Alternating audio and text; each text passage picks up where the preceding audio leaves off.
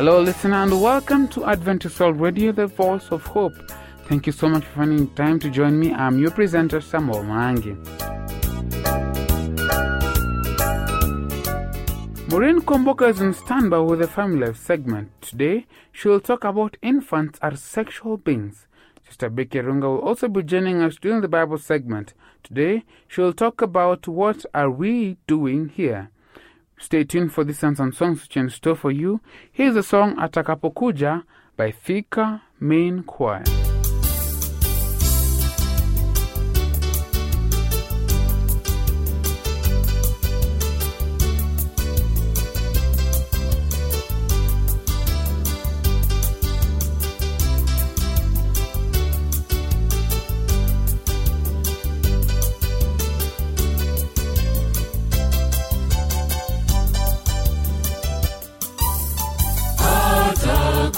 Atakapokuja Bwana wa mabwana, dhana na magugu vitatenganisha, atavunangana magugu tachomwa, siku hiyo ikaribu tena yata kama mwivi. Atakapokuja Bwana wa mabwana, vitatenganisha, atavunangana magugu tachomwa, siku hiyo ikaribu tena yaja kama mwivi. Amkeni, Bwana anarudi upesi kuvuna mavuno yaliyo tayari. Kinyonge haki ingi kamwe makao ya roho tumeandaliwa.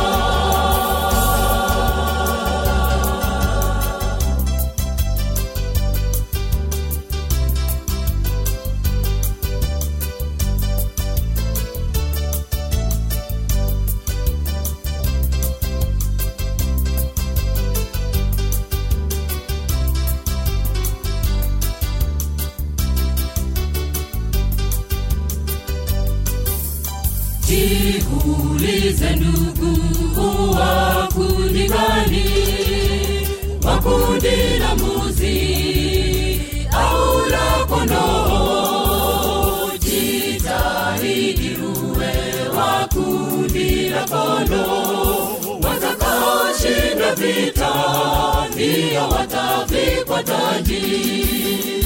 Jiulize ndugu, wakundi gani, wakundi la mbuzi au la kondoo? Jitahidi uwe wakundi la kondoo, watakaoshinda vita ndio watavikwa taji. Amkeni, Bwana anarudi upesi kuvuna mavuno yaliyo tayari. Kilicho kinyonge hakingii kamwe makao ya roho tumeandaliwa.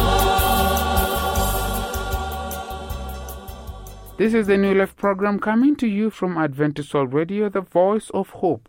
Get ready to listen to Maureen Komboka with the Family Life segment. Be blessed.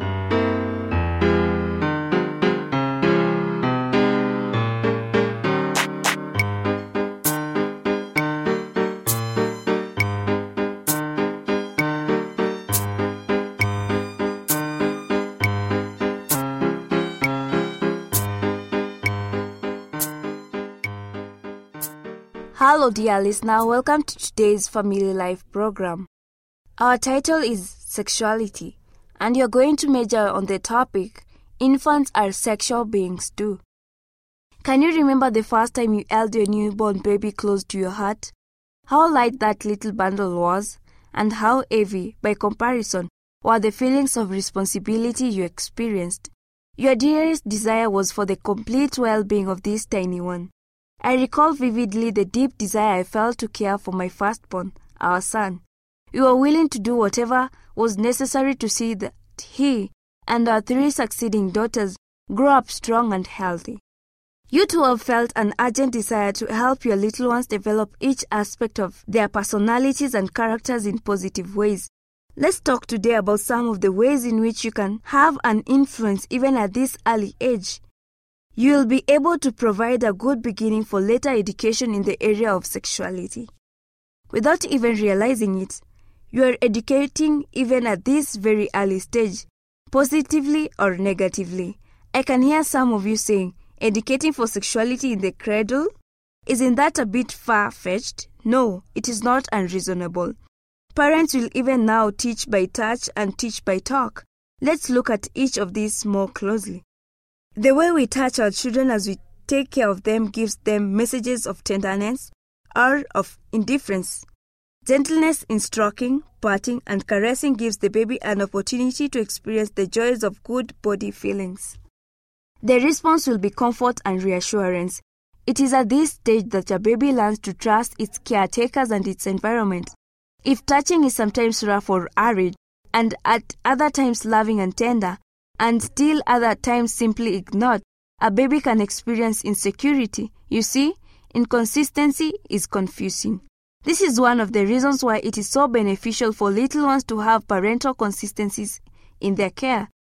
The alternative is to often give succession of different caretakers who do not have the same feelings of responsibility and motivation to transmit these caring attributes. Sometimes there seems to be no other alternative. Parents in this case will do their utmost to reassure themselves of good daycare. Letting the babysitter know what is important to you is truly important. Now let's talk about teaching by talk. Even babies can quickly pick up verbal cues. When the tone of voice is relaxed, with tender inflections, a baby responds far differently than when it is stressed, loud and strident in tone. When babies are spoken to, there is usually immediate attention. This is true even of a very tiny baby. Long before they can understand words, they pick up quickly on your moods. They need the stimulation of your voice directed to them. Their first smiles and cooing are in response to this communication. Now, when you put touching and talking together, you are delivering a marvelous message. You are saying to this developing little person, I care about you, you are important to me. You're wonderful. I'm here beside you to love and keep you safe and secure. What a beautiful communication. Can you see how feelings of trust and appreciation of our wonderful bodies can begin? Babies can learn early that bodies are special and full of good feelings all over. They thrive on and enter into a loving response to your communication. These are the very components that will later mature into good sexual relationships in marriage. You may be wondering why we should be concerned about something that won't be happening for years yet. Why worry about marital adjustment at this early stage of life? God created us to mature developmentally. When we miss one stage of this process, other stages cannot be built on what has already taken place. Sometimes we find it difficult or even impossible to make up what we miss at early stages. This is why conscious parents are eager to enhance those traits of personality and character which will make many aspects of adult life more positive. From here, your little ones are going through the physical development stage of rolling over, sitting, pulling up, standing, and finally, that amazing accomplishment, walking, toddling. While you are observing these milestones, you are busily bathing, dressing, feeding, and diapering your child. Here, unconsciously, parents sometimes make a negative contribution to the child's understanding of sexuality. When your baby begins to explore its body, you are delighted to see the tiny fingers find the ears, the toes, the tummy, and the nose. But what is your response when the genitals are touched? Sometimes a brisk removal, a slap, or a stern no, dirty, nasty, along with a quick cover-up. This must seem puzzling to a baby when it is repeated, particularly when all other parts of the body seem to get such enthusiastic approval. When you diaper your babies, if they hear words such as smelly, yucky, along with a disapproving expression, what is communicated, a little one will have a hard time understanding that it is The diapers contest that causes such a negative response. To them, the genitals will seem to be the cause. This is not the message you want them to receive about these parts of God's creation. Parents now have fun teaching their children the names for parts of the body. We are simply ecstatic when they can accurately point to different parts of their bodies as we name them: ears, eyes, elbow, knee. We are even more thrilled when they begin to try to say the names after us. Their attempts at talking are pure delight, but the genital parts of their bodies go nameless. Eventually, we do give them silly little two-syllable names to body parts, often different than other families. How confusing this must be. This practice also opens up the way for your children to get intrigued with vulgar and obscene language. They may use these words as substitute when we don't forthrightly use correct names for genital parts. This also includes using correct terminology for body functions. Parents tell me that one of the reasons they are not eager to talk to their children about sexual matters is because they are embarrassed and wordless. You see, this difficulty goes on from one generation to the next. This troubled feeling was no doubt expressed by our mothers and their mothers and grandmothers. This is why I'm so eager for parents to talk out loud to their babies about their sexuality from the beginning, so that they can get comfortable with their language. Let me give you a little example of how you could do this with a new baby girl. Here we are, sweethearts. Now we are going to take off your clothes to get ready for a bath. You like that, don't you? It feels good to have your clothes off so you can kick and play. Then, as you are sopping the baby, what a beautiful little body you have. What precious little hands and arms, getting so plump and chubby. What a strong chest. Someday you'll develop lovely breasts right here. You'll have nice rounded curves in new places. What a nice little tummy. Your hips, thighs are so busy kicking. Your little legs and toes are absolutely perfect. Now let's carefully clean this part of body. These are the sexual parts called genitals. Someday these parts of your body will make you a fully grown woman, and maybe a mother. Mommy is going to tell you all about this. You won't ever have questions about sexuality that you can't even answer for. Your first information will not be wrong information from others. The psalmist, David, tells us in scriptures that we are wonderfully made. Just to consider the makeup for our bodies should bring forth awe and wonder. Children need to understand that these bodies are gifts from God and are uniquely their own. David tells us further in the same psalm, the 139th, as he talks to God, "You created my inmost being. You knit me together in my mother's womb. My frame was not hidden from you when I was in a secret place, when I was woven together in the depths of the earth. Your eyes saw my unformed body." Our reluctance to talk about these things with our children is not based on biblical teaching, but through the years, many layers of prohibition and errors have taken away the ability to think of sexuality in terms of the beautiful. You want this to be different from your children? I'm sure you want to protect them from influence that seem bound to them and expose sexuality as humorous, degraded, or violent. You can only do this as you plan, from the very beginning of life, to portray sexuality as God-given and as protected by this wise Heavenly Father. Thank you for listening to me. I've been your presenter, Maureen Komboka.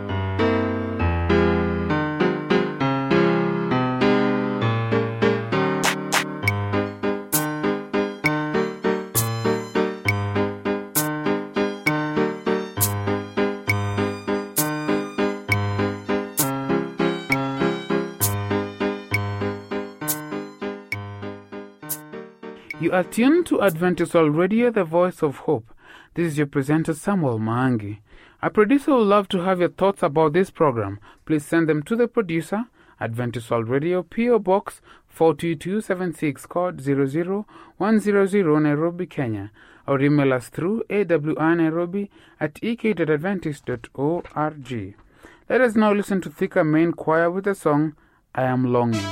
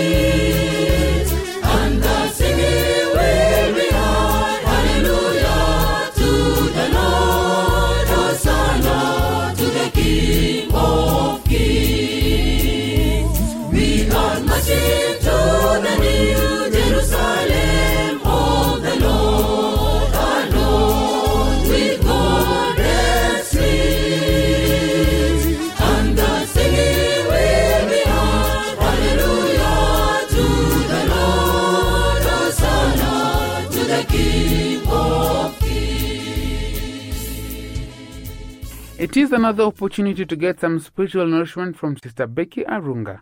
Welcome, Sister.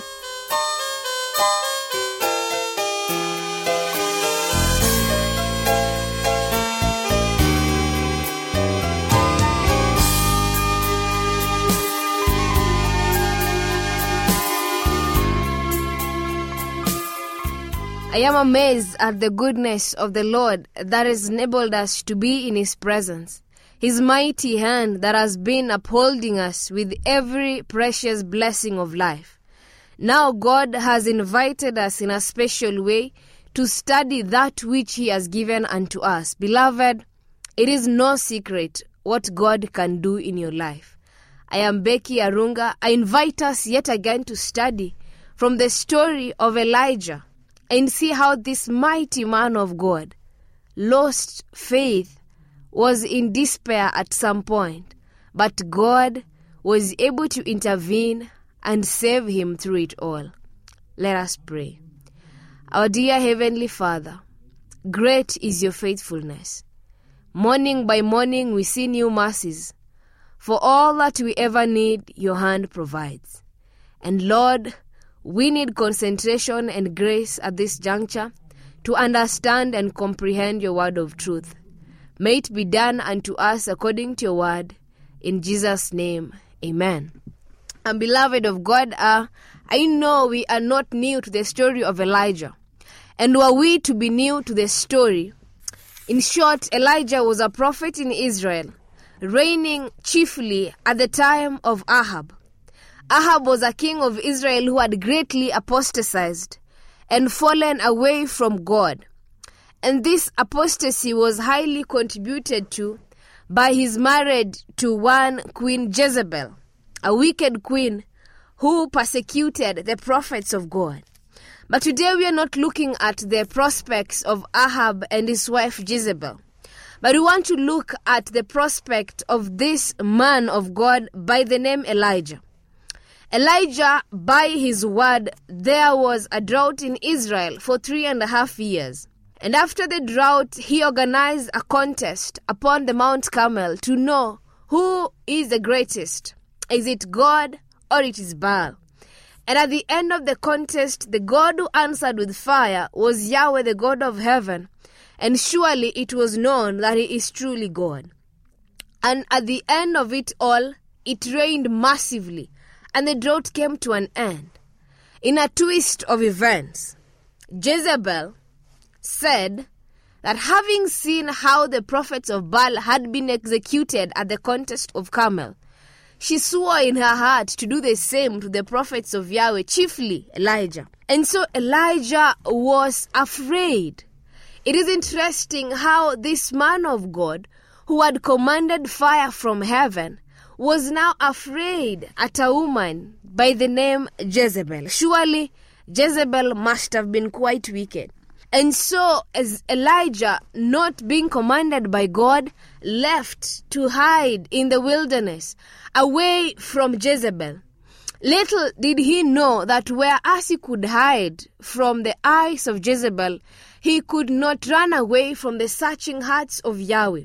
The Lord had not sent him to leave Israel. The Lord has not asked him to go to wherever he went. But the Lord desired that he should remain. He was not to go to Beersheba, but he was to remain in Israel. So on this particular day, as he ran and went forth into a cave, he found himself a place to rest. And in his resting, he was not resting as a man of peace, but he was resting as a man in despair, a man in flight, running away from the wicked hand and heart of Jezebel. But while he was there, the Lord came to him. The Lord came to him at that juncture and asked him a specific question. Interestingly, whereas he had run away from God and went to Beersheba, the angel of the Lord still came to feed him. The angel of the Lord still brought bread and drink for him. The angel of the Lord was still there with him. But there was still an answer that he owed to God. And that's what we want to look into as we read 1 Kings chapter 19 and reading from verse 7. And the angel of the Lord came back the second time and touched him and said, "Arise and eat, because the journey is too great for you." So he arose and ate and drank, and he went in the strength of that food 40 days and 40 nights, as far as Horeb, the mountain of God. And there he went into a cave and spent the night in that place. And behold, the word of the Lord came to him, and he said to him, "What are you doing here, Elijah?" So he said, "I have been very zealous for the Lord God of hosts, for the children of Israel have forsaken your covenant, torn down your altars, and killed your prophets with the sword. I alone am left, and they seek to take my life."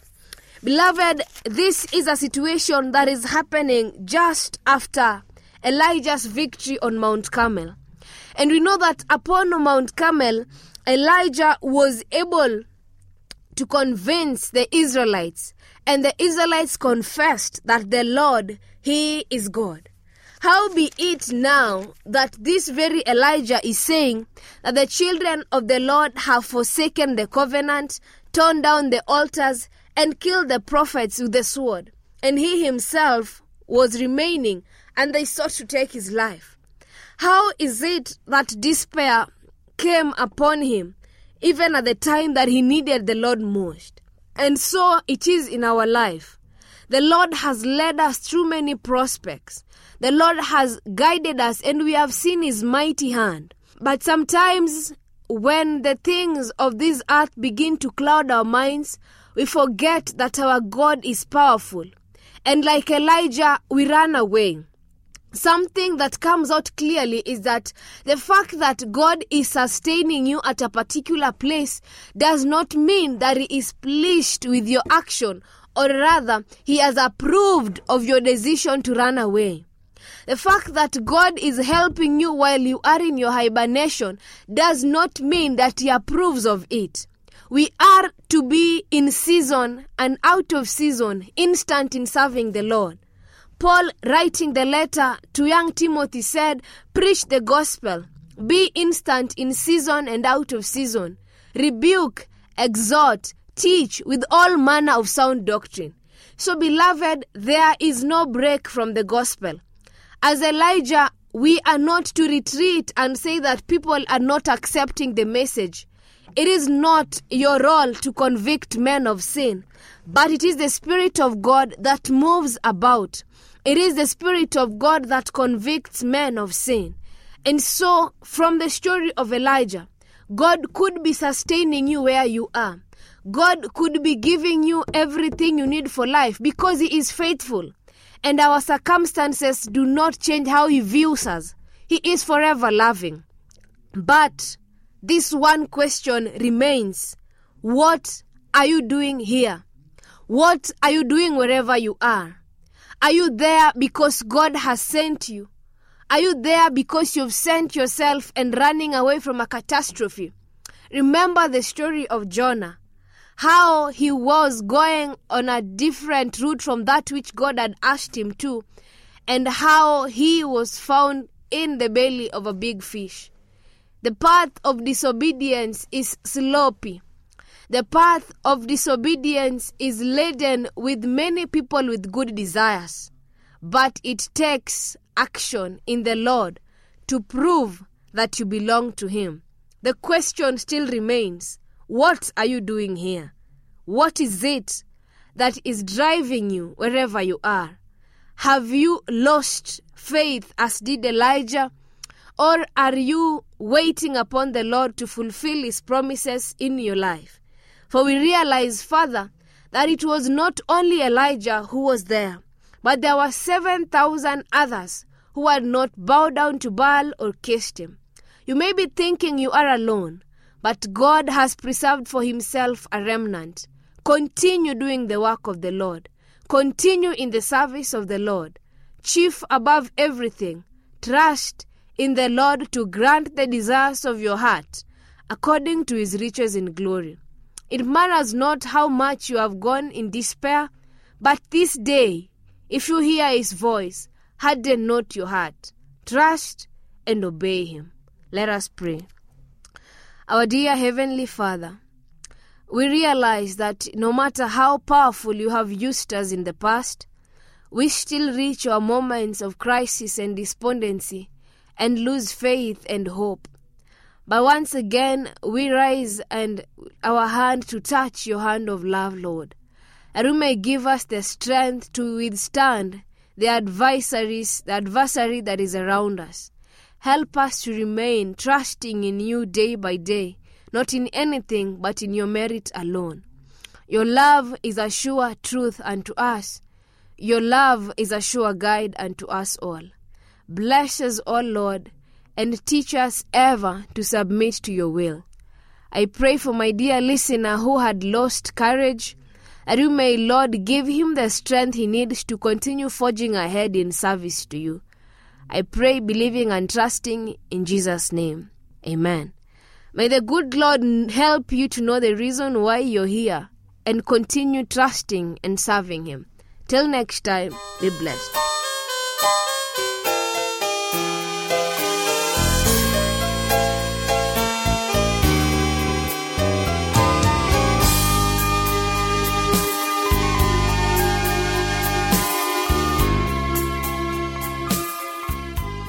That brings us to the end of our program for today. I hope that you've been blessed.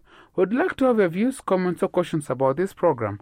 Please send them to the producer, Adventist World Radio, PO Box 42276, code 00100, Nairobi, Kenya, or email us through awnairobi@ak.adventist.org.